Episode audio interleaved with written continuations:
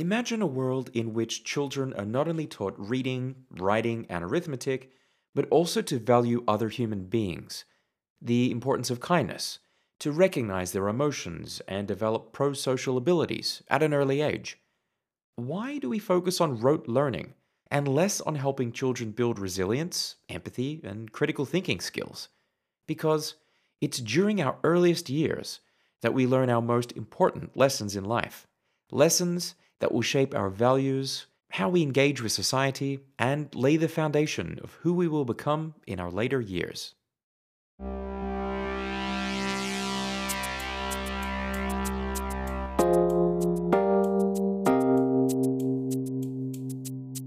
Hello and welcome to New Ways. I'm your host, Russell Baker, the founder and editor of A Modern Remedy.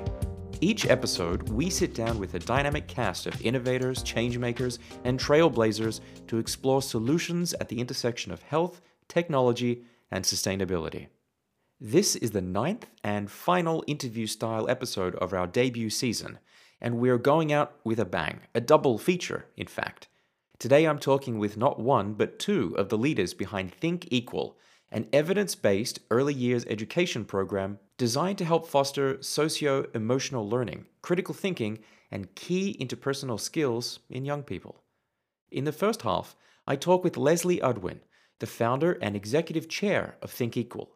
We spoke about her groundbreaking human rights film, India's Daughter, and the discoveries she made through the journey of making that film, how culture could make people lose their humanity and the realization that early education was needed to help build a future where gender based crimes were no longer rationalized or normalized in society.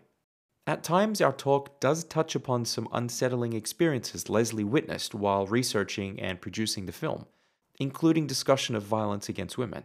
Whilst these experiences have ultimately acted as a catalyst for social good, some listeners may find the early part of our episode unsettling, in which case, feel free to skip forward.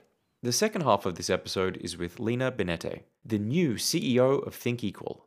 And whilst Leslee provided the history and ongoing positive impact of the organization, Lina and I take a forward looking focus, discussing the future of education, the role of digital technology in the classroom, AI, and much more. The duo you're about to hear from complement each other perfectly. Leslee is one of the most spirited, impassioned, and articulate individuals I've ever spoken with. Her conviction, and dedication toward helping people, especially young people, is unmistakable, as is her relentless energy and commitment to positive change. Lina brings a remarkable list of achievements, worldly knowledge, and an appreciation for both historical, modern, and emerging education methods, all of which inform her strategic vision for Think Equal. Along the way, my guests and I talk about the impact of the program, both in terms of individual and societal benefits, the importance of empathy, the values that make us uniquely human, and why we should strive for balance in our lives. Whether you're a parent, educator, learner, or someone who'd appreciate living in a safer and healthier society, this is an episode that hits on so many levels. My first guest today is Leslee Udwin, an award winning filmmaker and human rights champion in every sense of the word. After finding success with several impactful film and television projects, including the docudrama Who Bombed Birmingham, which helped overturn multiple life sentences for those wrongly accused of the 1974 Birmingham pub bombings, and East is East, winner of multiple awards, including a BAFTA, European, and British Independent Film Award, just to name a few accolades. It was Leslee's powerful and critically acclaimed documentary, India's Daughter, which told the difficult, tragic, and important story of a young woman's unjust demise at the hands of sexual abusers back in 2012 that is pivotal to today's interview. Leslee's experience of making the film, specifically the revelations of systemic cultural bias and themes of injustice, flamed her ambitions to address these pressing social issues, becoming the seed from which Think Equal was born. And now, Leslee Udwin, the founder and executive chair of Think Equal. Leslee, welcome to New Ways. Thank you so much, Russ. Really, really glad to be here and chat to you about all of this. It's a privilege and honor to be speaking with you today. In order to paint the complete picture of your organization and the important work that you do, it's important to first understand the thinking behind it. Before the mission, before the vision, there was Leslee. So, who is Leslee Udwin and what is your mission? Great question, not often asked. Who am I? I am someone who cares deeply about human beings. I'm someone who has lived in several countries in the world and therefore have a perspective of us all as one family. I've chosen my home, so I don't think of myself as coming from the place I was born in or the place I've lived longest in. I think of myself coming from all of the places um, that I've lived in. And I've experienced many cultures. I'm someone who worries about culture. I have a deep anxiety about the fact that culture is often analogous with limitations of the way we relate to one another. Culture is something that divides us more often than unites us. And it is something that I discovered on this very dark, yet ultimately luminous journey of making the film India's Daughter. Culture and sociocultural thinking is something that I came to realize programs us in ways that can be discriminatory and can lead to the most brutal violence. That is what happened in the case of the gang rape and murder of India's daughter, as she was called in the press, Jyoti Singh, whose life was cut short by, by the brutality of what the perpetrators of, of, of her injuries and, and, and death were programmed by sociocultural thinking to think that she should not have been out at night after dark. And that since she was, and since she was with a man who was neither her husband, nor her brother, nor her father, she not only deserved what she got, they said, but we had a duty to teach her a lesson. That's what culture does. So, as I often do, sadly, I veer off off the the path of the question. The question was, who am I? I'm someone who cares very deeply about human beings ultimately, and I'm a fighter. I'm pretty fearless. I don't know where that comes from. Um, actually, I discovered for the first time in my life in Belize a couple of weeks ago that I'm not actually totally fearless. There was a boa, a snake in my room when I came in from dinner. and I absolutely realized that I'm not as fearless as I thought I was. Anyway, that's best forgotten. I don't blame you for being cautious around a boa. I think I'd have probably had the same reaction, expected, you know, or otherwise. Serpents aside, your life story is certainly a rich tapestry, and I'd, I'd like to understand what events inspired you to start Think Equal, and what role did your film, India's Daughter, and the lessons you learned making that play into the creation of the organization?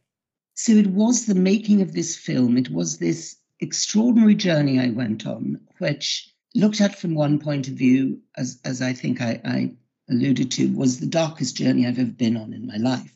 From another point of view, it was the most luminous because of the insights that I got along the way of this two and a half year journey. And I would not have swapped out one second of those two and a half years, difficult and bleak as they often were. We all, I think, or most of us, remember the horrific news that flashed across our screens all over the world when this particular gang rape took place. I have no idea to this day why. It happens every day. It happens in every country of the world, ubiquitously, relentlessly. Why did that particular incident stop the heart of the world? I don't know. Yes, it was so violent and brutal, but that one somehow captured the conscience and the imagination of the world. And the, the protests that erupted in India across all of its cities from the very next morning and went on and on for a month and a half were awe-inspiring. And that is what inspired this whole journey was those the scale of those protests. I pretty much fell in love with those people on those streets. And I thought very naively now, looking back, but at the time, I was convinced that this was seminal. You know, this was going to take us to a new place. I was standing on the precipice of a new world in which gender based violence was to end, you know. And of course, no protest, no matter how passionate and vehement and long lived, no protest can do that. What I discovered along the journey of making this film was what could make that change. It certainly wasn't what took me out there, but essentially, I, I made one rather unusual decision, which again, you asked who I am. This is typical of me. I will go to the obvious very, very quickly.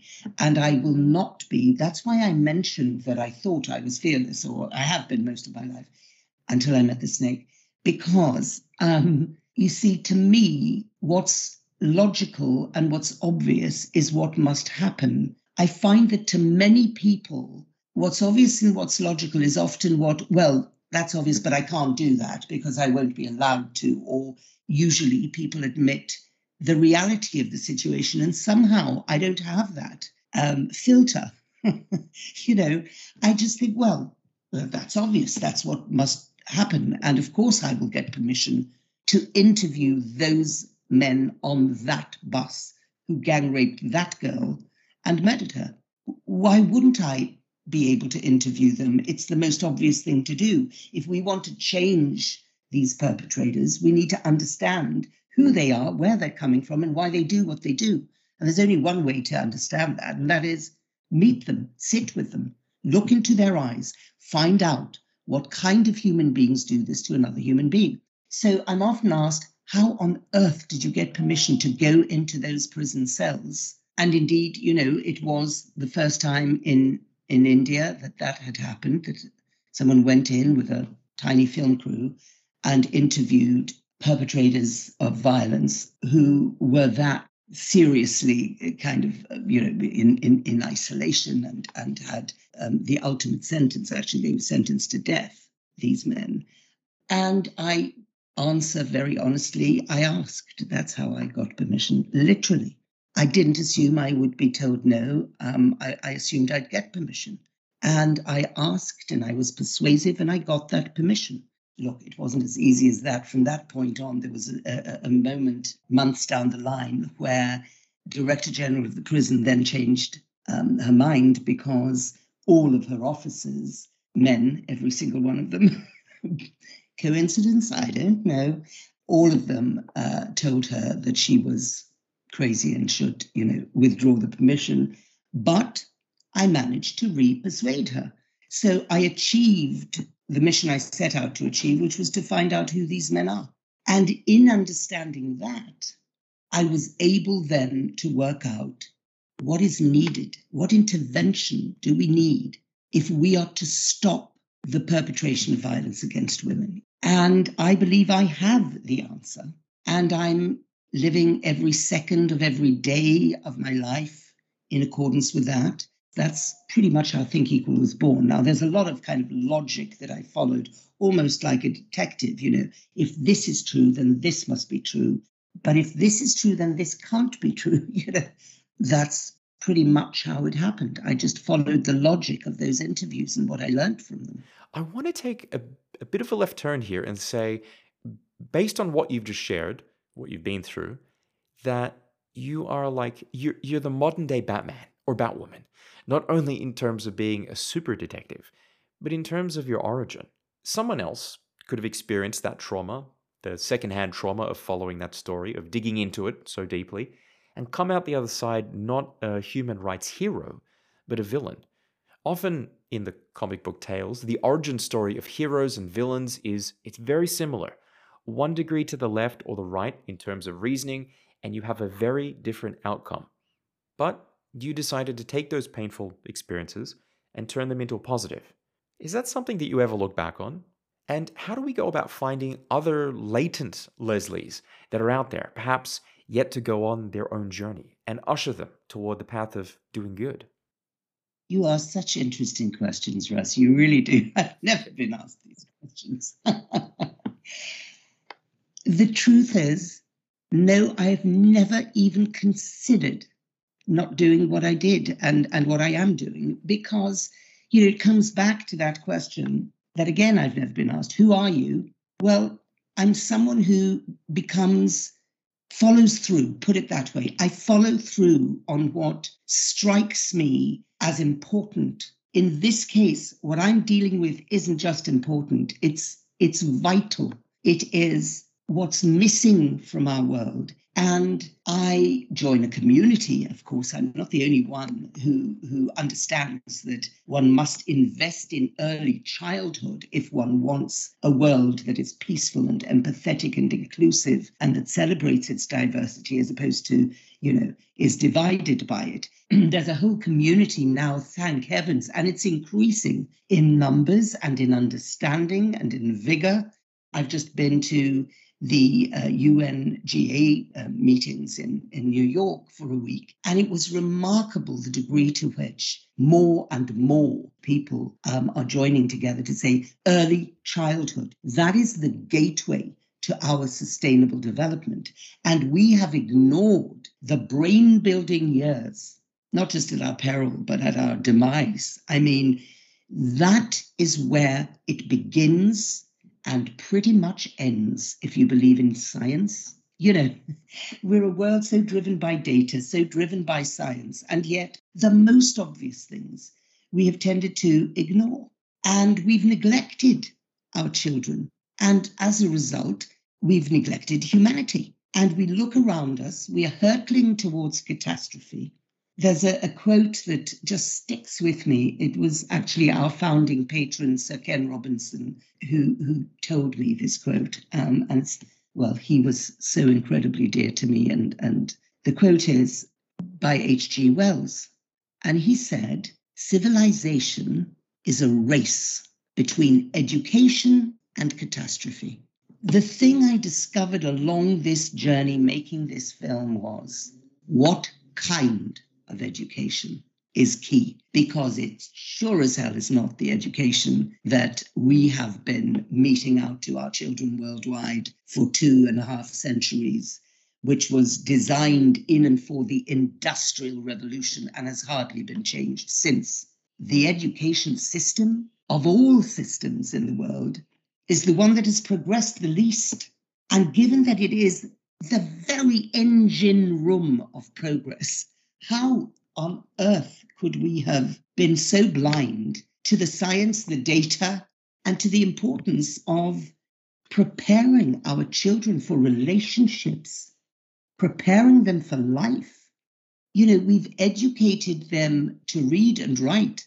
And the framing question of Think Equal, which is the one I arrived at at the end of this journey, two and a half years interviewing not just those perpetrators in, in prison, those rapists and murderers, but also their lawyers. And, and I have to tell you, that was the most important set of interviews the interviews with their lawyers, realizing that their lawyers were actually worse in some cases in their beliefs, their utterances, their values than the rapists themselves. What did that mean? That meant in the Batman like uh, analysis and, and, and detection, all of them had been programmed. It meant that it wasn't a lack of education, which was a conclusion I first jumped to, that led to them having this primary belief system, which enabled them to do these unspeakable acts. It meant that that education which the lawyers had, which was the highest possible degree of education was worthless in, in terms of respect for others, valuing others. And so, what kind of education was it that was needed to stop those rapists from raping, to stop those lawyers from, I'm sure, acting on what they believed and told me was the right thing to do in a circumstance in which your daughter goes on a bus late at night with her boyfriend. One lawyer told me he would take her home to his farmhouse and his front, in front of his whole family, he would pour petrol on her and burn her alive. A lawyer, a lawyer told me this. So, what is that missing uh, education? Well, all of that insight, the understanding that the disease that we're dealing with when we look at the catastrophes around us is not the violence or the greed or the selfishness that has led to the climate catastrophes, the wars, the rapes, the domestic abuse. The, that's not the disease. These are the symptoms of the disease. But the disease itself is the mindset, is the discriminatory mindset. So at the end of the day, um, that's what we have to change. And if we don't change mindset, we're going around in circles and we are moving towards, I've read for the first time in the last year, a number of articles about the not possibility, but probability of human extinction. Really? Can we live with ourselves? Having thoughts like this, writing articles like this, without doing absolutely everything and anything we can to change this. So that is what I'm bent on. And, and to answer the question, what kind of education is it? I'll just tell you what is our framing question that I ask of every education minister, policymaker um, that, that I meet. The question is this if you, and it's a question for parents as well, by the way, if you genuinely hold your duty of care to our youngest, our most vulnerable citizens, our children, if you really hold that seriously, how on earth can you say that it's compulsory for our children to learn numeracy and it's compulsory for them to learn literacy, but it's optional for them to learn how to value another human being? It's optional for them to learn how to value themselves or to lead healthy relationships. How on earth can this be optional? It's sheer neglect. So that is what Think Equal is. It's about teaching our children to love, to love themselves, to love others, to love the earth, their home. And as I was sitting in those prison cells and sitting interviewing those lawyers, unbidden into my brain kept on coming like a mantra, like a, a wave hitting a shore. Again and again, I heard Mandela's words I had lived in South Africa for, at that time, I think, uh, a quarter of my life. Um, it's much less now. but anyway, um, into my brain kept coming this phrase education is the most powerful weapon we have to change the world. And of course, I was asking what kind of education, having interviewed those lawyers. And I went online and I searched for, I knew Mandela would have defined the word education. A brain as brilliant as that does not make a statement, you know, as strong as that without defining what he meant by education. And I found it like that because it's one of his most known quotes. He said, No child is born hating another human being based on the color of their skin or their religion, gender, any other factor. A child has to be taught to hate. And if he can be taught to hate, he can be taught to love. That's what Think Equal is. And we believe that there must urgently be a system change in every country. This must be compulsory alongside numeracy and literacy. Now, what do we call this? It's called several things. The nomenclature isn't yet consistent, but whatever it's called, be it 21st century skills, which always makes me collapse with laughter because we really didn't need it in any other century, you know. Anyway, call it what you will. Soft skills, absolute rubbish. I mean, scientifically speaking, you know, the empathetic thoughts are created of the same hard connections in the brain synaptic connections and neural pathways as working out a mathematical formula. The brain works in only one way, no matter what it's dealing with, right? So there's nothing soft about them. It's a very patronizing phrase. We call it social and emotional learning for well being, for psychosocial support, and social justice. And we teach 25 competencies and skills and not one less. We teach them tangibly and directly with resources, not in some academic framework that nobody reads, or if they read, they don't fully understand, or if they understand, they don't know how to implement. What tools do I use? What books? What what songs? What poems? What we give the teachers or the practitioners, because they're early years, very often in most countries, they're not even teachers. And we give them everything they need with a step by step guide. Read this book. Now ask the children this question. Invite this response from them. It's all very experiential. It's a partnership of learning. It's not trying to put things into the children's heads, or in this case, hearts. It is working with them to co construct during these vital brain building years pro social neural pathways in their developing brain. And as long as you do this before the age of six, you can lay the foundation for the rest of their lives. That's simple science. Gosh, I've gone on. Not at all. That was some wonderful context, which I think our audience will appreciate and which coincidentally answered a lot of questions I was planning to ask you. The insight you provided, stepping through the logic that led to the formation of Think Equal, was, I believe, well reasoned. Think Equal, by all accounts, sounds like the right education at the right time. So much of the development of the brain, especially at such formative years, rests on the use it or lose it concept, right? We're born with so many neurons, all bundled up in that magnificent brain of ours. Yet, if you don't exercise certain functions, come into contact with certain stimuli, they are literally pruned, jettisoned, if you will, as an evolutionary function. Just to linger on that for a moment, and I can only speak from my own experience in the Australian education system, concepts like critical thinking weren't introduced in primary school nor secondary school. My first unit of my second university degree was literally entitled Critical Thinking. That's what it was called. And that's a concept that is invaluable to me as I walk through life.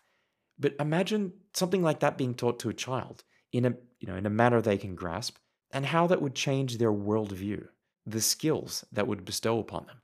Going back to what you said about valuing human life, it's not until you get out into the workforce, or sometimes, you know, university, thankfully this is beginning to change, but it's not until you are an adult that you are given training, usually you know, in the form of compliance from a compliance perspective, you know, on other fundamentals like racism, sexism, and so on. And this could just be rampant skepticism, but those modules feel more like protection from lawsuits than real world values training. And if someone doesn't comply, you're likely to be dismissed or what have you, but that doesn't really solve the problem, does it? For the company, the institution, you dodge a bullet, sure. But then you have a fully grown person wandering around with some pretty questionable values, which can lead to, you know, more issues. A danger to society, a failure of the system, an education system that mints productive members of society, but not well-rounded, values-driven members of society. That person is trapped in their own thinking, you know, a thick layer of bias.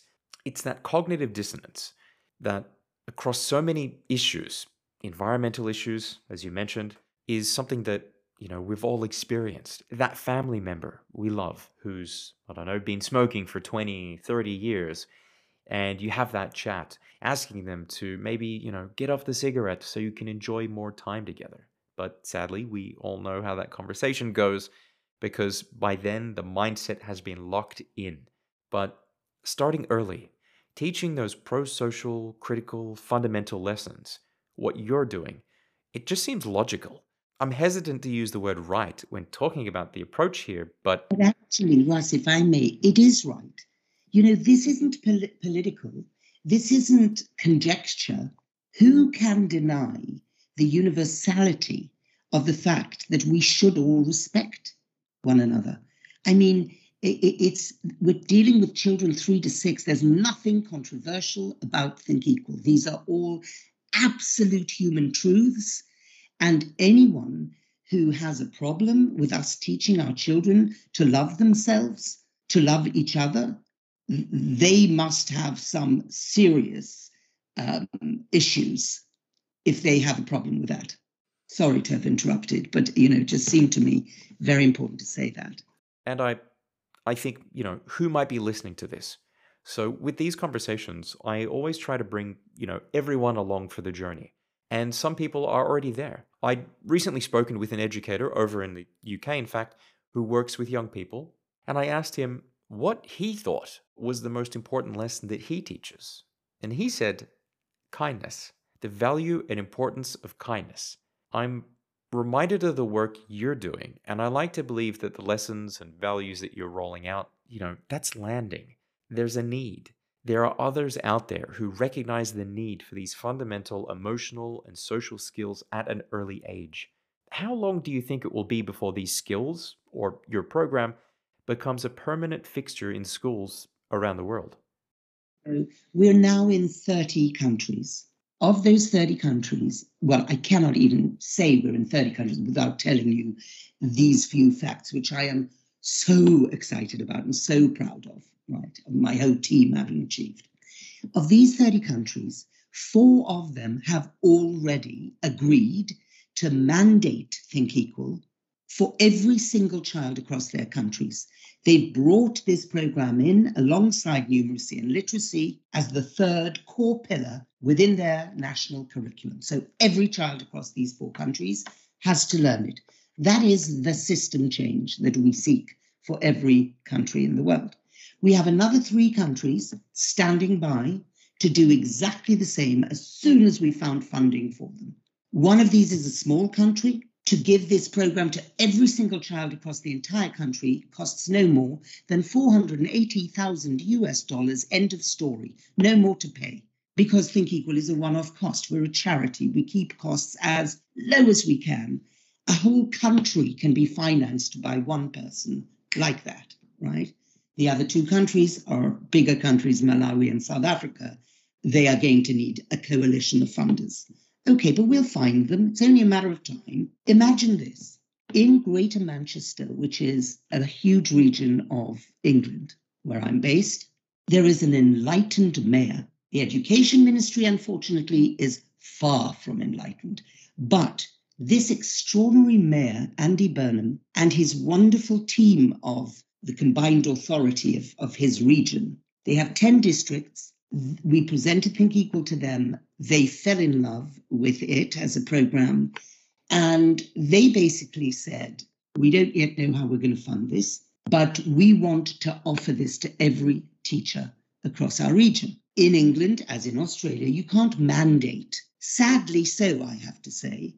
I believe that in some cases, and this being one, if you don't mandate something that is empowering of your children, you're neglecting them. Not mandating and saying, well, we leave it to your choice is a form of neglect of our children. Okay, some countries are not yet enlightened enough to mandate what's important, to take care of our next generation. They don't need to mandate it. Greater Manchester didn't mandate it. They offered it to every single teacher. They said, here's a program that is uniquely comprehensive, that teaches gender equality, racial equality, environmental stewardship, self esteem, emotional literacy, emotional regulation, critical thinking, problem solving, peaceful conflict resolution, inclusion, celebration of diversity. I could go on. 25 critical competencies and skills to three year olds, four year olds, and five year olds. We believe you should be doing a program like this. We are offering it to you for free. And how was that received? We had an 82% take up because the teachers need it, they know they need it.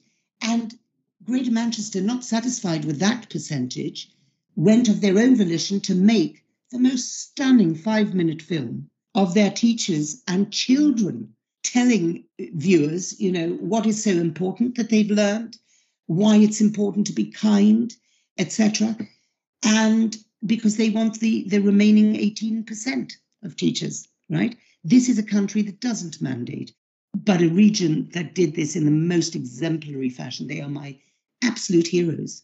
Well, guess who they found the funding from to pay for this? Not the Education Ministry. It was the National Health Service of England, mental health in education teams, and the Violence Reduction Unit of the police. Because they know, they know the relationship between early childhood brain building and what children grow up to be and what they grow up to do. There is a direct relationship, and we neglect our children if we don't give them the right That is their inalienable right. They have a right to grow up and not commit suicide.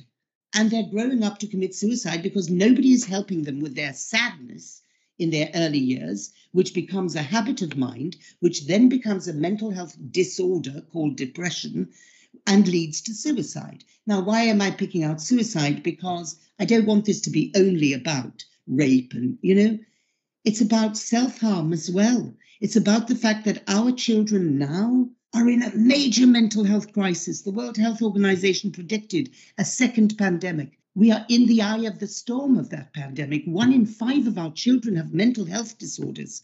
And all we're doing is piling up the trouble. Mental health practitioners don't work with children five and under because they're diagnosis led and they're crisis led and they're overworked and overwhelmed. So, who is helping our children? To deal with their anxiety. You know, we spoke about smoking earlier, and you rightly said if you see someone you love smoking heavily, you really, really want to stop them because you know what it's going to do to them. Well, let me tell you that it is a medically, scientifically proven fact that anxiety untreated in early childhood is 20 times stronger a predictor than tobacco of cardiovascular disease in later life of diabetes, and of cancer. So this isn't conjecture, this isn't opinion, this is science, it's data, it's a medical fact. Why are we ignoring it? Well, illness is illness. Just because something is manifesting in a different way, that it may not be physically visible, it's no less important to address, especially when it comes to children. And it's our children, and it's our world, and it's our next generation. We have a duty of care to them. Do you think, with the issues you've faced in some areas in terms of funding, in terms of rollout, and I hate to say on a long enough time frame, because many of these issues we've spoken about are beyond urgent, beyond pressing. But do you see a future where some of these children who've gone through the program then become the policymakers of the future and are then more likely to be in support of Think Equal, where we might be talking about an uptake that increases you know, exponentially over time. Absolutely, most certainly. There is no question of that. I mean, sadly, we cannot change, fundamentally change people above the age of six without therapy, enormous effort. I'm not saying it's not doable. Of course, it's doable, but it's not realistically doable at any sort of scale because you need to unlearn what you've learned. Because habits of mind and emotion regulation pretty much flatline as far as their patterns are concerned.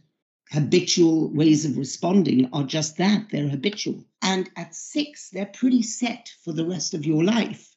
Of course, you can go in, make enormous efforts, unlearn those habits of mind, and relearn new ones, but it's very difficult to do.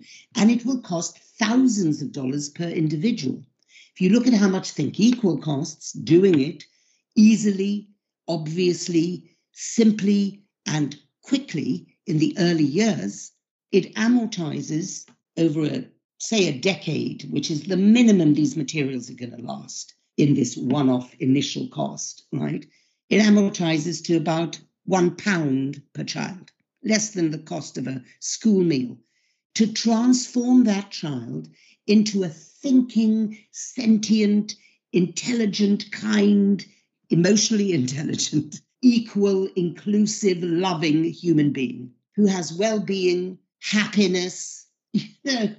Who wouldn't want this? Who in their right mind wouldn't come together and pay for this, be it in their own country or another, if they have the ability to support that? In Australia, by the way, um, we are in about 70 classrooms um, in Melbourne and Queensland. And we've done a randomized control test, which is the gold standard of evaluations. We've done three of them around the world. Australia is one country we've done that in, with Yale University and Federation University. We have had exactly the same results in these three very disparate countries Botswana in Africa, Australia, Colombia. Very different countries, same results because children are children and human beings are human beings the world over. Interesting. So I presume the inverse is true then, that you're seeing lower levels of those negative traits across the board as a result of exposure to the program. and higher levels of the qualities, the pro social and emotional and positive mental health outcomes in children. Massive reduction in anger and aggression, in anxiety and withdrawal, in antisocial attitudes and behaviors, massive increase in emotion regulation, pro social behaviors, empathy, etc. It's a no brainer, really. It's, it's just so obvious. Beyond Blue is one of the programs, and I, I have a feeling it is a Melbourne based program. Yes, they are headquartered here in Melbourne.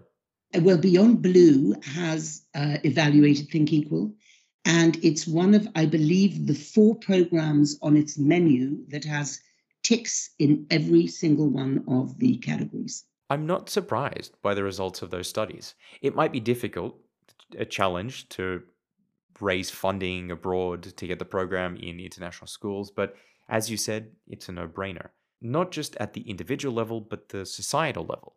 The return on investment of that low initial cost when you factor the pro social, transformative effect that the program has, again, beyond the individual, all of the second order effects, the positive interactions that the person is having as they move through life, all that. Such a small investment now for such a huge upside in the future. And that's not even factoring the cost of crime, which, you know, one would imagine is such a major financial drain on communities. Correct, because and that's why the National Health Service is funding it here in England. That's why the Violence Reduction Unit is, is funding it, because they understand that the social costs are going to be decimated once a critical mass of classrooms are teaching this program. Just one chilling statistic. It takes exactly the same amount of money to give Think Equal to 48,000 children over a 10 year period. Okay, 4,800 in year one, but 10 cohorts for the same cost. 48,000 children, exactly the same amount of money to pay for the incarceration costs in a prison cell over one year of one violent offender, one violent offender, or 48,000 children changed, transformed to not grow up and commit violence. I rest my case. I mean, really. Those numbers are absolutely wild. And are those just UK figures? Those are UK figures. It costs £48,000 per year to house one violent offender in prison. And 48,000 pounds over 10 years is it's a pound a child. So, you know, if you want to make the comparison one year to one year, then it's 10 violent offenders for 48,000 children or 4,800 children for one violent. I mean, you know, I, the question I keep on asking is do they have a calculator at the Treasury? Oh, if if we had Think Equal two three hundred years ago, uh, I wouldn't be Australia wouldn't have existed because you know. Well, Russ, Russ, that's a double edged sword. yes. we all want Australia to have existed. um, there's a strong chance I'd be speaking to you in a different accent. Uh, but going back to the beginning of our chat, you mentioned you were at the UN for the General Assembly recently. What did that entail, and what activities did you get up to? So, we are part of an education task force of an extraordinary mission called Mission 4.7. Let me just explain the title. The Sustainable Development Goals, we all know of them, I, I hope. They expire in 2030. And by 2030, we are supposed to have achieved as a world no poverty, no hunger, gender equality. There are 17 Sustainable Development Goals. Goal four is education. Goal 4.7 is quality education. Goal 4.2 is early childhood education. So we sit within Mission 4.7. The chairs of this mission are Jeffrey Sachs, one of the greatest economists uh, in the world, Pope Francis, who has a global compact for education. Think Equal also sits on Pope Francis's Pontifical Academy of Social Sciences. Um, Ban Ki moon, the former Secretary General of the UN, is a chair of Mission 4.7. And finally, Stefania Giannini, who is the uh, Assistant Director General of UNESCO. So Think Equal is on their education task force. We are their flagship early years program. And so on the first day after I arrived, I was moderating a panel of four education ministers, two of whom are our countries who are implementing Think Equal at full scale across their whole countries. The other two of whom I hope now we will have as countries, uh, Dominica and Sierra Leone. Certainly, the, the ministers were incredibly taken with Think Equal. And, you know, over the course of a week, we attended meetings, we had various meetings um, with UNESCO, the Global Partnership for Education, World Bank, UNICEF, who are also partners of ours in a number of countries. And it was an incredibly productive, you know, week of making plans, moving things further ahead. I now have this extraordinary CEO um, at my side, Lina Benete, who is just the best decision I ever made in my life was bringing her in to Think Equal. And she's come to us from 20 years of experience at UNESCO and uh, Global Partnership for Education and the World Bank. Um, and so I entrust to her this next phase of growth that we must encompass now because it's it's about now exponentially growing and expanding. We must reach we probably won't before i die. I'm too old i think. I wish i'd started much earlier but you know we must reach we will reach every child in every classroom in every country in the world. And I hope in the meantime, more and more children will be going into early years settings, classrooms. That is the tendency in the world. India, for example, about two years ago decreed that free public education will now start not at six, as it always has, but at three. So, you know, that is when children need to start being socialized, educated, supported, and empowered. Just being mindful of time here You've already been so generous here. Uh, and we'll be speaking with Lina, your new CEO, after this. But are you okay to go for a few more minutes to answer a few more questions? I'm okay to go for another two weeks. Oh, okay. I'm enjoying this. Fantastic. On that note, what is your favorite part of the job? It's persuading, really. Um, that's my favorite part. I think to some degree, I'm a realist and and I am quite persuasive because I believe in this with every single atom of my being. And I can't help but be persuas- persuasive um, because I know what I know and I can communicate that. That is my favorite part because I think many people really do understand this fundamentally. The persuasion lies in that distance between what they know and what they decide to do about it. Because, of course, it's always easier for us to say, well, we'll deal with that later. We have a more pressing issue here.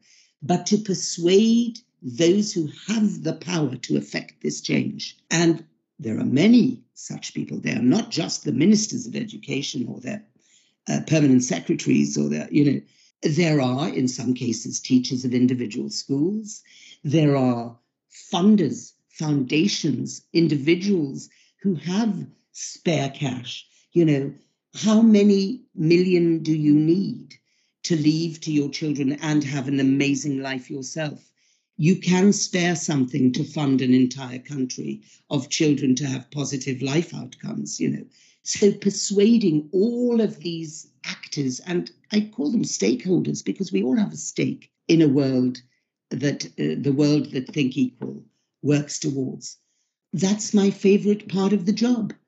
Uh, it's where the results lie, and I'm getting pretty good at it because I'm practicing a lot. so that's the honest answer of what my favorite part of the job is. Of course, I also love the stories that come in. Every week we get scores of stories. We're now in so many thousands of classrooms, and teachers reach out and they're enthusiastic about the program. And someone will write, several people write every week to say, here's a story that you won't believe how, how this child who came in as this and is now this after a mere five months. How this child is transformed. How can this be? Why have we never done this before? You know, just beautiful human stories videos we get all the time of children flourishing, children thriving. Of course, that's the other favorite part. But I guess I'm so action oriented. I'm not satisfied by just knowing that this whole ocean of children are being transformed. I need everyone to have this. It's it's a human right to have the right kind of nurturing start to your life. I had a feeling when asking you that question just now that you were going to give an amazing answer because it is so evident, not only in your response just now, but throughout our whole discussion, that the values, the vision of Think Equal, it's in your DNA. And how easy it is to advocate for something you believe so passionately to be true. If I'd asked you that question at the beginning, I think the whole hour would have been spent just on that because it is so clear that you love everything about this organization and the impact it has on the world. I do. I do love it, every second of it. I really do, because I'm so rewarded by it. And I see the, the difference, you know, and I see actually how easy it is. It's exceptionally easy. This is the ridiculous thing. This is the thing that also actually sometimes makes me sit here so frustrated. You know, we should be moving at an even greater pace. And we are collecting maybe a country every two, three weeks. It, it's we're not always funding it immediately. So, you know, having the country standing by is one thing. It's brim full of joy, this work. That is beautiful to hear. A question I like to end on, one that I ask all of the guests who come on the show, and one that I'm always curious to hear answered, especially from changemakers like yourself, is about seeking solutions and fostering optimism. Something that you quite clearly have a passion for and are quite skilled at. And that question is we are faced with many challenges today, both for people and the planet. In your own words, what would you say is a modern remedy for those issues? A modern remedy, well, of course, it's it's it's a very hard question to answer because this modern remedy lies in the hands of adults whom it is incredibly difficult to change, right? The modern remedy is to admit the third vital component to education. The modern remedy is to stop seeing education as a conveyor belt between classroom and labor market.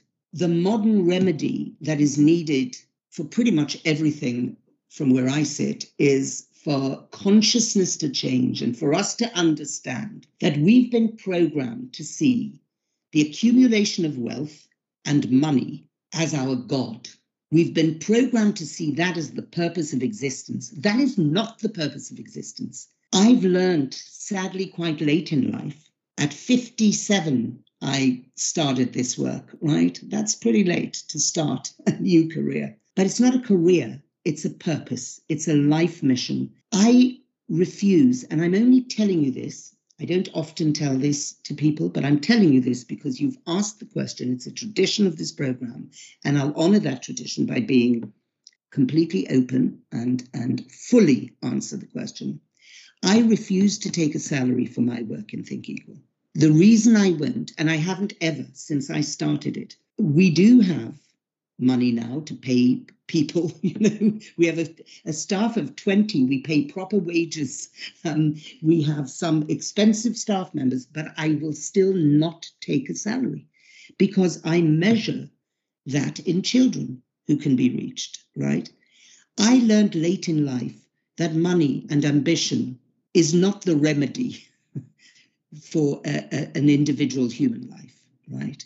The remedy is community, collective thinking. The remedy to climate change is for us to value our common home, the earth, to value the planet, each of us to do those things that are going to save the planet and save humanity. It's a huge question. What is the modern remedy, the, the, the, the solution? For me, it's a consciousness shift. It's a change of mindset, which is ultimately what I'm trying to achieve with every second of every day I live. We need new values, a new primary belief system, and new priorities. And we only need to look at the closest war to us. Just look at Ukraine, look at Yemen, forgotten war that's been going on for how many? How can we live with ourselves knowing that our fellow human beings who just happen to have been born in a different place on earth are being destroyed? Life is as nothing. Money counts. It's it's all the wrong way around. To me, that's what the modern remedy is, has to be, or the solution has to be. And without that solution, we go nowhere. Again, doesn't surprise me that you're able to articulate that big question in such a beautiful and impassionate way. I love where you took that, how you applied that to so many real world issues. We have, as humans, the ability to acclimate. But as you said, that's a double edged sword, because on one hand, you can survive through tough times, but on the other, we can forget about what's pressing simply because we are so distracted or you know in the case of world wars or climate animal and human rights issues we're separated from the suffering to such a degree that it's not in our purview leslee thank you so much for your time it has been a wonderful experience talking with you today learning more about the mission of think equal and the tireless work that you and your organization are doing helping to create a better future for the next generation of kids all around the world where can we point people to find out more? Where where should they go? Thank you so much. And we can't end without saying www.thinkequal.org. Please go on, see the work, and support the work. We can't do this without people supporting us. And if educators, parents, or organizations want to get involved, what's the first step? So all they have to do is reach out. We'll have a conversation fairly immediately. We take these reach outs incredibly seriously. Um, it's what we live for, is to build our um, collective of people who care about this and will act um, for this mission. And we will, you know, we'll find a way for you to be involved. On the website, of course, there is a contact. All you have to say, if you want to talk to me, just say, Leslee has said, I can reach out to her and, and I will then answer you, literally. Okay, we'll make sure to link everything in the show notes as well. Leslee, again, it's been wonderful speaking with you today, and I'm looking forward to continuing this conversation with Lina as well. Wonderful, and I've loved talking to you, Russ. It's been really, really delightful. Thank you very much. And now I'd like to introduce another important figure at the organization, and that's their new CEO, Lina Benete. With over 20 years' experience in education strategy development, program design, and leadership of teams in education contexts the world over, plus time at both UNESCO, the World Bank, and the Global Partnership for Education, there's seemingly no one better positioned to help guide Think Equal, its facilitators, and most importantly, its young cohort of students into the future. And that's what this second part of the conversation is all about. With the Leslee, we explored the formation of Think Equal, the core mission and the factors that led to the creation of the organization, and the company's ongoing social impact. Now I'd like to pivot and focus not only on the here and now, but also where the program might be headed in the future. Here's Lina Benete, CEO of Think Equal. Lina, welcome to New Ways. Thank you. Where does the show find you today? From where in the world do you join us? So I'm uh, actually joining from uh, Lithuania. When I started with Think Equal, I went back to Lithuania after 25 years. I mean, this is where I'm from originally. But I'm a global citizen. I lived in many countries uh, around the world. Uh.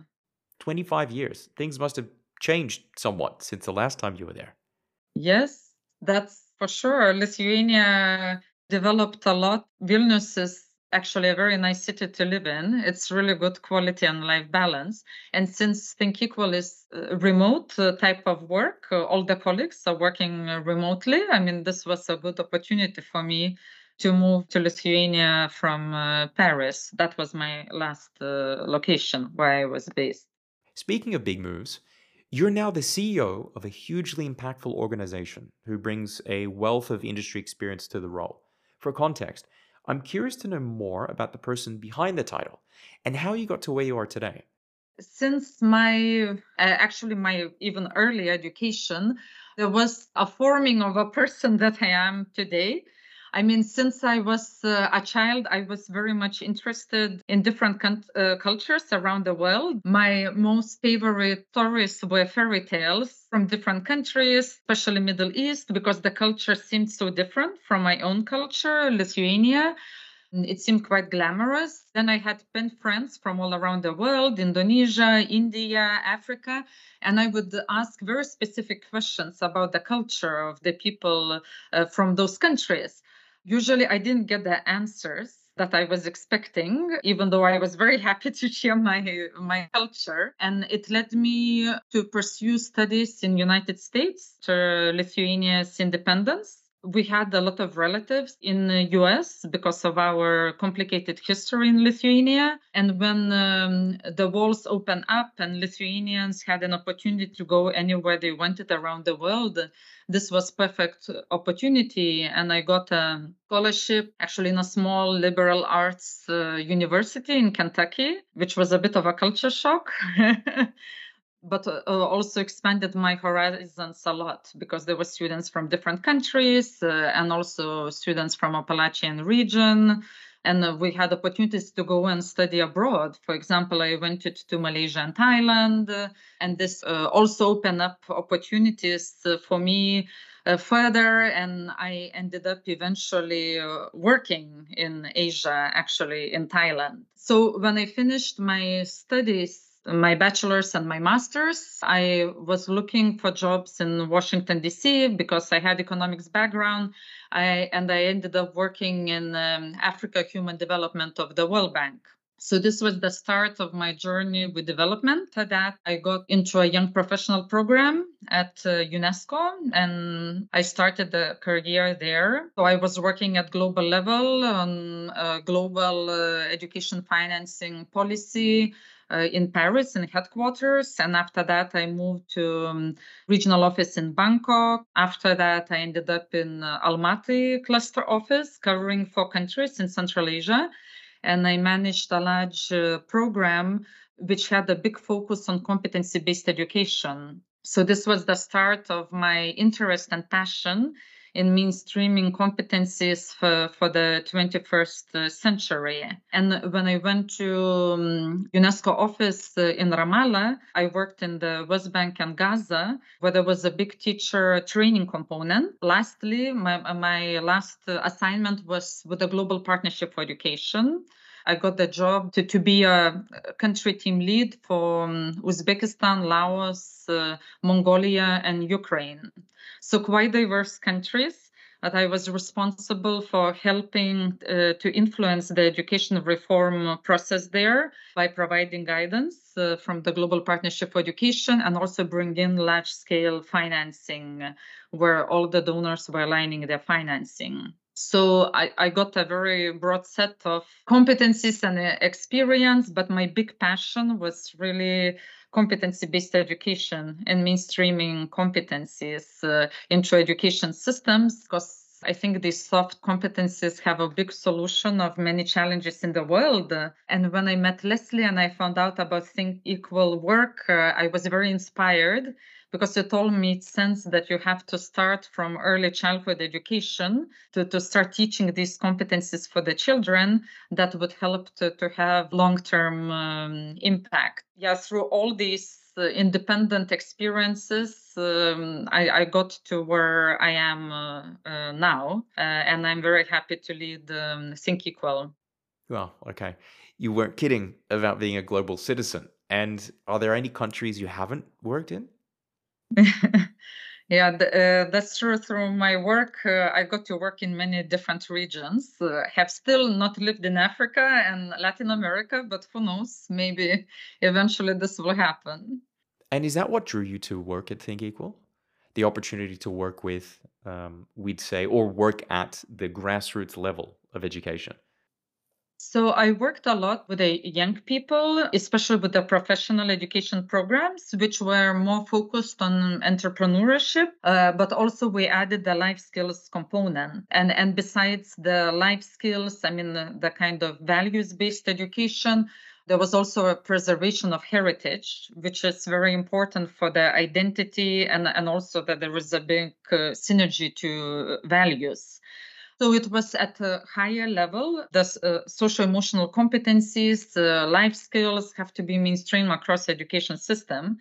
But UNESCO works at um, higher levels I mean, it covers the entire education system, but uh, usually it's UNICEF that targets the early childhood education. So th- that's why I generally didn't work with competency based education in early childhood. When I heard of Things Equal Work and the program prepared, it made all sense that this is exactly where one has to start because this is when the brain is forming of uh, small children and you can uh, set them on the right path to have positive life outcomes and uh, sound mental health. So then later you wouldn't have to fix uh, people but by trying to mainstream the competencies later on uh, in life if if they have this uh, positive education experience early in their childhood.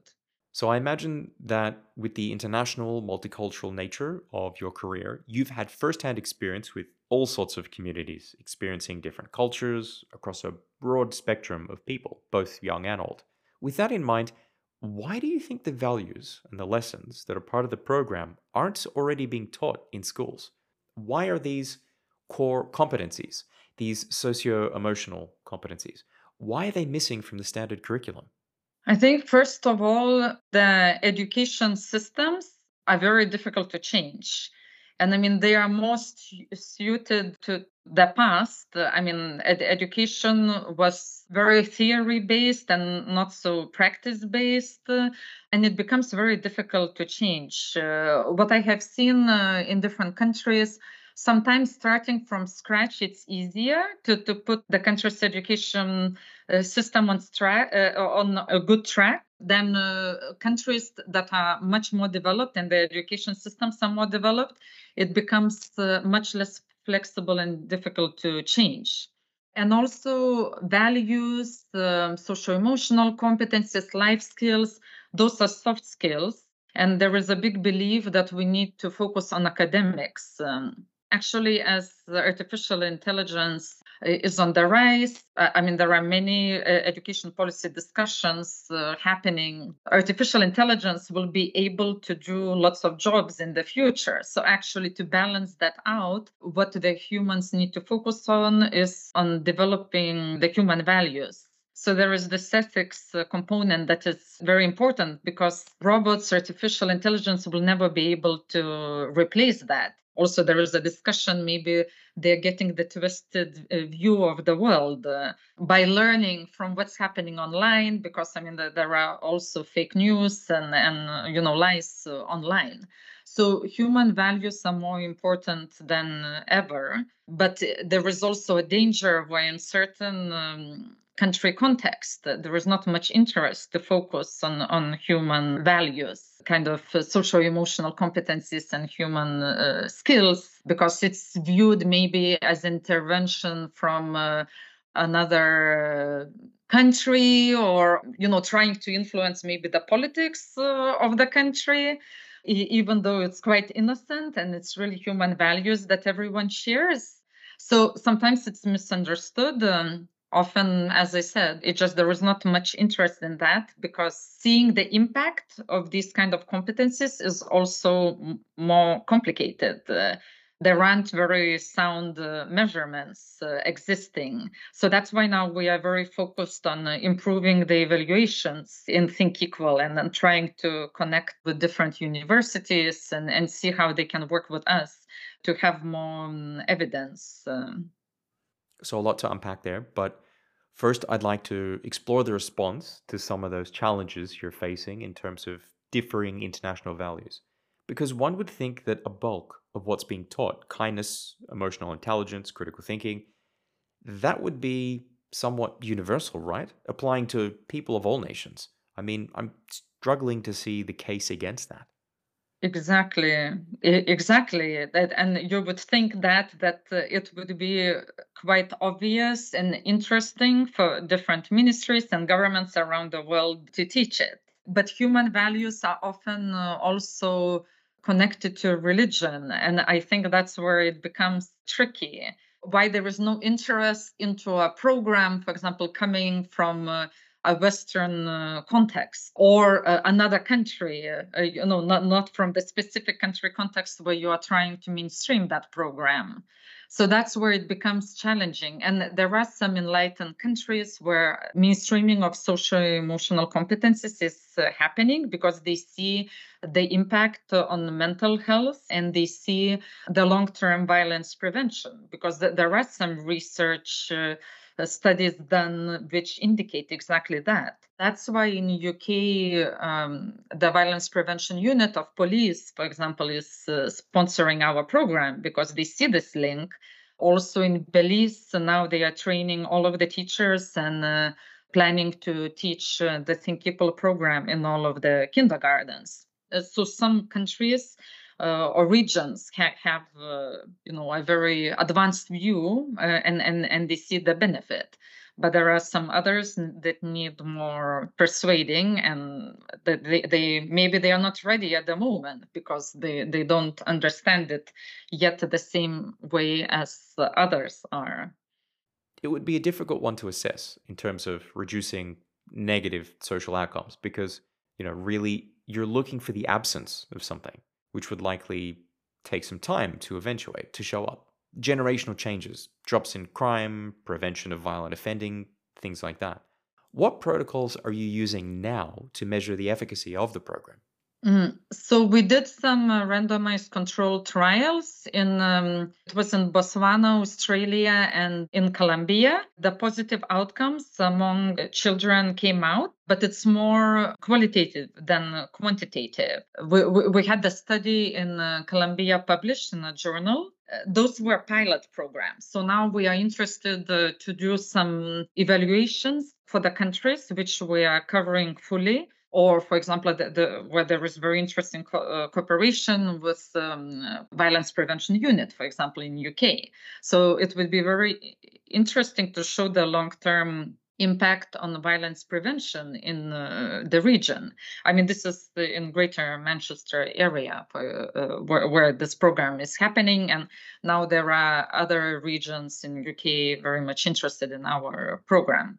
So we are starting dialogue to continue so the issue is that in education systems, it's long-term results. Maybe we, we can show the results at sixth grade level after we start uh, to mainstream the program in kindergarten to wait until uh, there is graduation from school and uh, you know the adults already start working i, I mean th- that's very long uh, i mean of course even longitudinal study like that would be very interesting to look into. That's why with education it's always a challenge uh, because it's really long-term results and often um, politicians change and uh, in ministries of education there is a lot of change in different countries so there is a bit of challenge to show uh, results.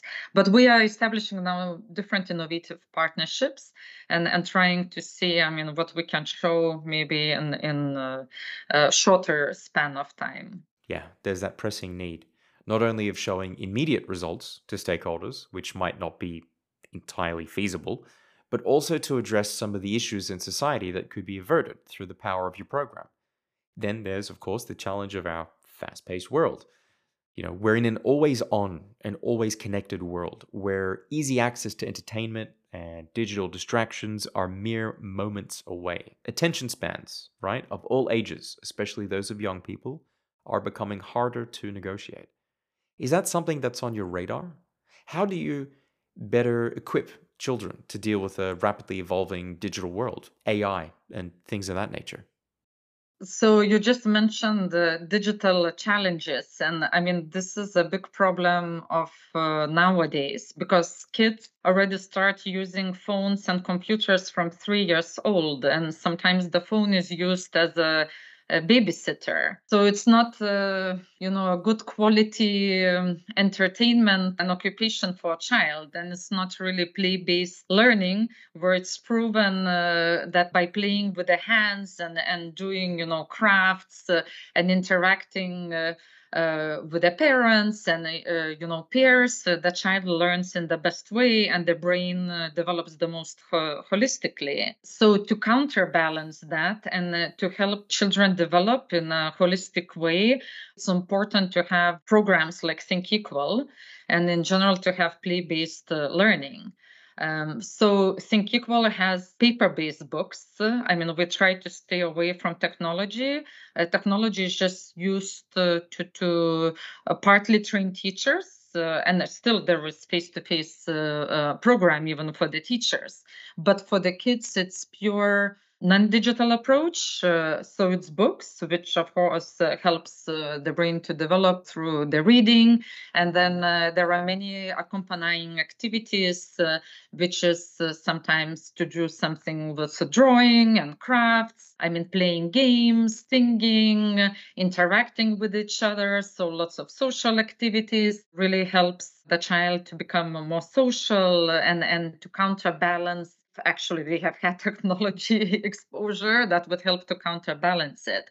But actually at such age uh, from three to six kids sh- should have ideally limited technology exposure. But i mean we know that this is not uh, the case so so we really hope that by having such an approach uh, the kids uh, can have uh, better mental health uh, later on even if they start using the technology more intensively. Uh, you know they would already be taught how to regulate uh, their emotions to be more confident more tolerant have better critical thinking where at a later stage in life they would be able to deal with the challenges posed by the digital exposure in a much better way and and of course uh, computers are very much needed because uh, also academically digital skills need to be um, taught.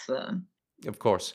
And it's an interesting approach using technology as a tool in helping to build the program, test the program, but then the lessons themselves are conducted in a tech free, distraction free environment. Plus, if I read between the lines somewhat, the skills you're teaching the children may actually help them to become better digital citizens in later years when they do interface with people online. Exactly, and for example, then one can deal uh, the, in, in a much be- better way with the fake news because they would already have technical, uh, uh, critical thinking skills, and and uh, you know there would be less cyberbullying, for example, because uh, the children at early age they would be taught to be more tolerant and uh, understanding of others. And what about AI? Artificial intelligence it's all the rage right now. Is that something that you see being utilized in the curriculum or perhaps as a way to measure the impact of the program? At the moment, we're not really utilizing uh, AI, but it, it's a good point because the thing is, AI can help. Uh, with many different things. I mean, also data analysis, and uh, uh, so I mean, we will we are always looking for innovative approaches. So when it comes, for example, to teacher training programs, we can explore that, and maybe in the future that's what we will be doing. Uh, but when it comes uh, with the small kids, it's difficult to apply AI AI is used with the older kids. For example, there are these artificial intelligence teachers uh, which monitor sometimes the development uh, of individual child. Uh, and it's much more difficult for human teacher to do that, uh, to follow uh, each individual child if there are many kids in a classroom but AI could do that. I mean, for the um, computer-based type of work. Um, so, uh, of course, you know, now it needs to be a joint approach with the AI, but uh, I would say at a later age. Uh, I, I, really believe that at early childhood education level, uh, it has to be very much face-to-face uh, learning mm, because it helps the brain to develop more holistically. Are early years educators on the whole not using computers or digital technology for the delivery of lessons. Because I've been following the use of AI in later years education, and that's a trend that educators in high school and tertiary institutions appear to actually be doing. Less as a response to distractions, but more as a way to offset the whole notion of AI enabled cheating. So they're moving toward oral examinations, you know, shut off the computers, almost in a way sort of turning the classroom into a version of the Think Equal program, where social interaction and free thinking ideas occur, you know, in order to really test what's being taught. in practice and, of course, theory based conversations as opposed to just rote learning, almost returning back to some of the fundamentals of teaching itself. And, and I could share that, for example, there are some programs where, um, for example, to teach literacy to the small kids, if it's a very small exposure to computer uh, based activities uh, and it's monitored, I mean, th- this is not really a problem. The problem is, as I said, it's when the technology is used as a babysitter. But if it's well supervised and it's based on the science of learning, uh, activities of t- t- 20 minutes yeah with uh, using ai or uh, yeah i mean some computer based activities can be um, quite uh, useful. So much of what we've talked about both in our conversation and of course with leslee earlier has been about learning teaching education. I'm also curious what you're learning.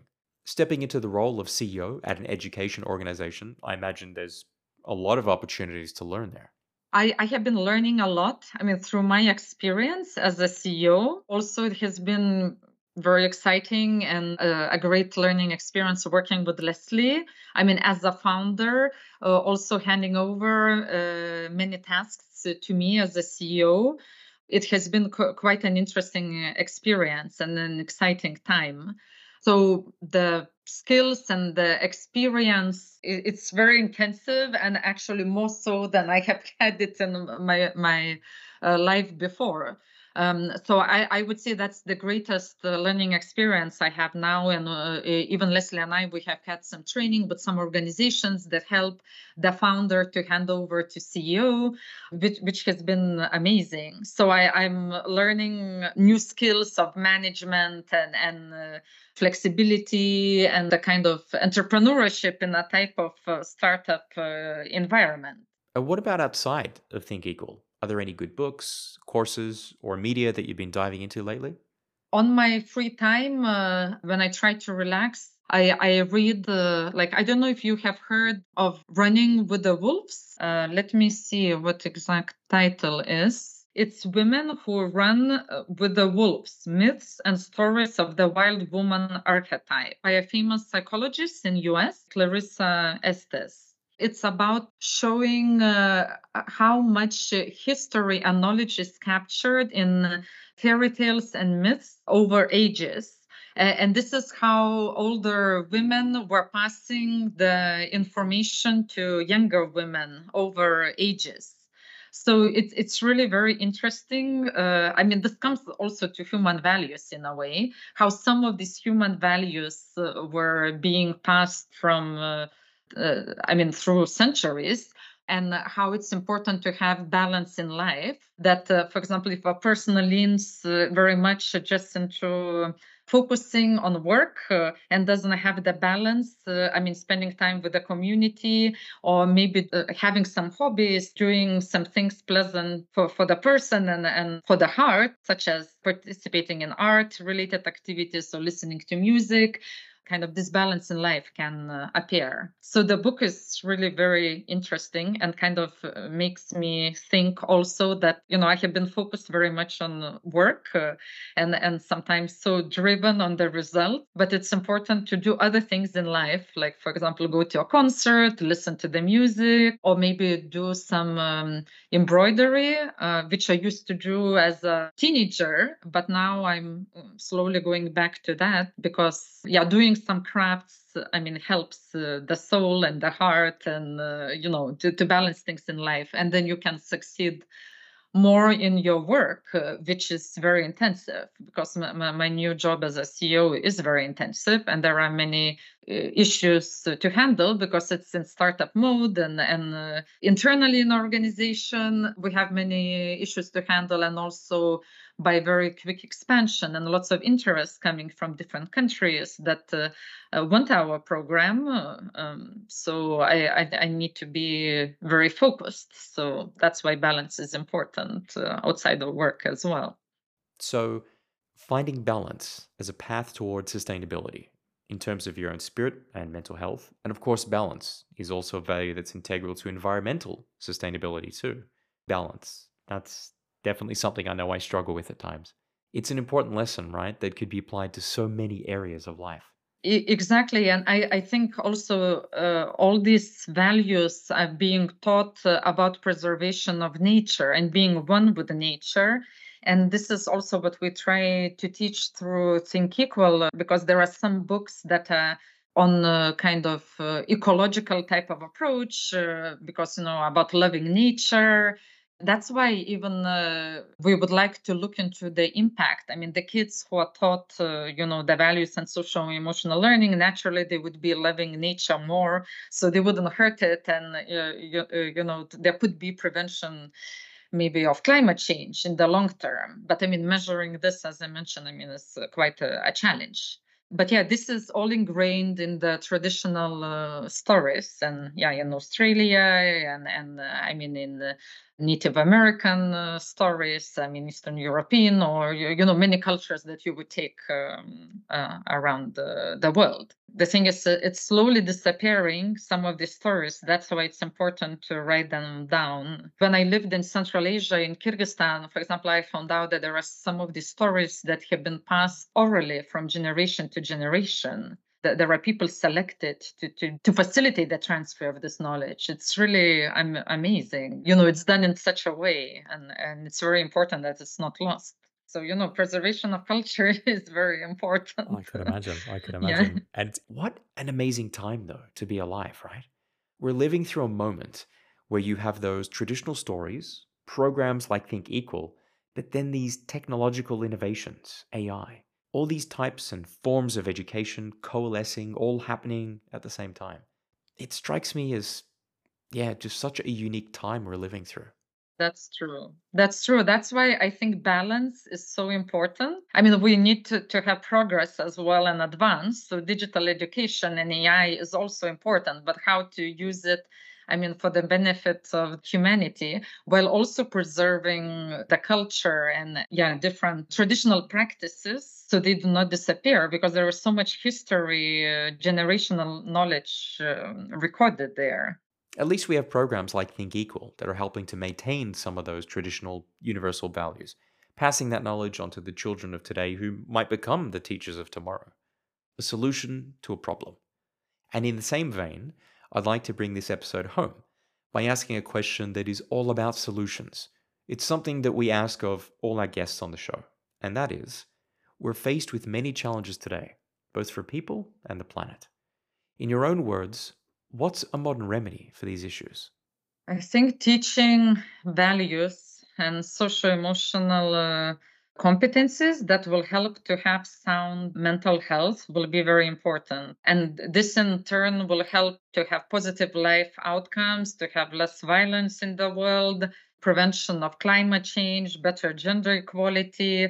Also, it has impact on improved literacy and academic outcomes. Because if you don't have strong mental health, many other achievements will be prevented in uh, life. So, yeah, teaching social emotional competencies i think is the most important. And and that's why i took this job. And that's why i believe in this program from early childhood education because i think it could prevent many challenges in the world if it's done uh, properly at an early age. So healthy minds healthy planet healthy people Exactly, because the issue is that COVID affected very much the humanity. Uh, and then, because of the technology, as we discussed, the brains of children are being negatively impacted from early age. And then there are so many things happening in life. I mean, it, it's very fast paced, much more than, you know, what our ancestors lived through. So to be able to tackle all that, it's important to have resilience, to be able to control emotions. And, and we see that uh, emotional problems are more on the rise than ever before because kids just don't know how to tackle many things coming at them, too, too many. And adults also don't know how to tackle all, all these issues as well. So that's why mental health is worse than before. Uh, also, the lifestyle is very different. Originally, people worked in the fields you know there was more agriculture based activities more connection to nature uh, now there is not much relief you know to be able to balance things in life so this has to be taught at early age how to do it hmm. recognizing the importance of balance values and learning key lessons during those formative years that will continue to serve you through your life. If you'd like to know more about Think Equal, go to thinkequal.org. Lina, I've really enjoyed speaking to you today. Thank you so much for your time. All the best for your new role as CEO, and here's to the continued success of Think Equal. Thank you so much. And thank you for this opportunity to be able to talk to you. And uh, it's great work that you're doing as well. The, the, the, information about interesting programs and, you know, things that matter. Thank you. and that's what this is all about. Spotlighting the change makers out there and telling the stories of people and organizations who are having a positive impact on the world. And hopefully we're able to get more people tuned into the wonderful work you're doing at Think Equal too. I will also listen more uh, to your program because uh, you know it's amazing how many like-minded people are in the world and it's important to join forces. Uh, I mean through Think Equal work and different conferences I, I meet such uh, also change makers and it's amazing how much we think alike. I mean that's the way to change the world, right? That's it. that was a huge episode. Special thanks to Lina, Leslee, and the team at Think Equal. We'll be back soon with our final episode of this season, where we'll be making some exciting announcements about the show. So make sure you subscribe to New Ways so that you don't miss out on that one when it drops. It's also one of the best ways you can help support the show, as every time you like, subscribe, comment, or vote in one of our polls, you send a signal to the almighty algorithm that our show should be shown to other folk on these funny things we call streaming services. And that also helps us share these stories of change, of individuals and organizations who are making a positive impact with an even bigger audience. Everybody wins. If you have any questions, comments, or suggestions, reach out to us at newways at amodernremedy.com.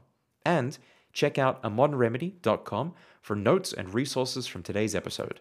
New Ways is a production of A Modern Remedy. This episode was produced by Russell Baker with music by Simon Zinzowski. Thank you for listening. We'll see you next time.